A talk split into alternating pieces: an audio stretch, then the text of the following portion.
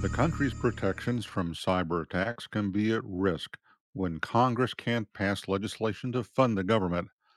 Welcome back to another Crisis Management Minute. I'm Edward Segal, author of the award winning and best selling book, Crisis Ahead 101 Ways to Prepare for and Bounce Back from Disasters, Scandals, and Other Emergencies. I'm also a leadership strategy senior contributor for Forbes.com. Government shutdowns can have immediate and far reaching impacts on many essential activities. That includes the federal agencies to protect the country from cyber attacks. The ripple effects from these self inflicted emergencies can create a crisis for companies and organizations. All government departments and businesses should account for federal shutdowns in their crisis management and crisis communications plans.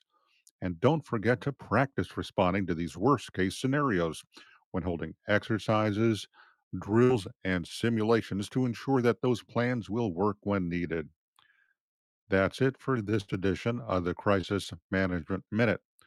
Be sure to come back next week for more advice on how to manage a crisis or subscribe to the Crisis Management Minute wherever you get your podcasts.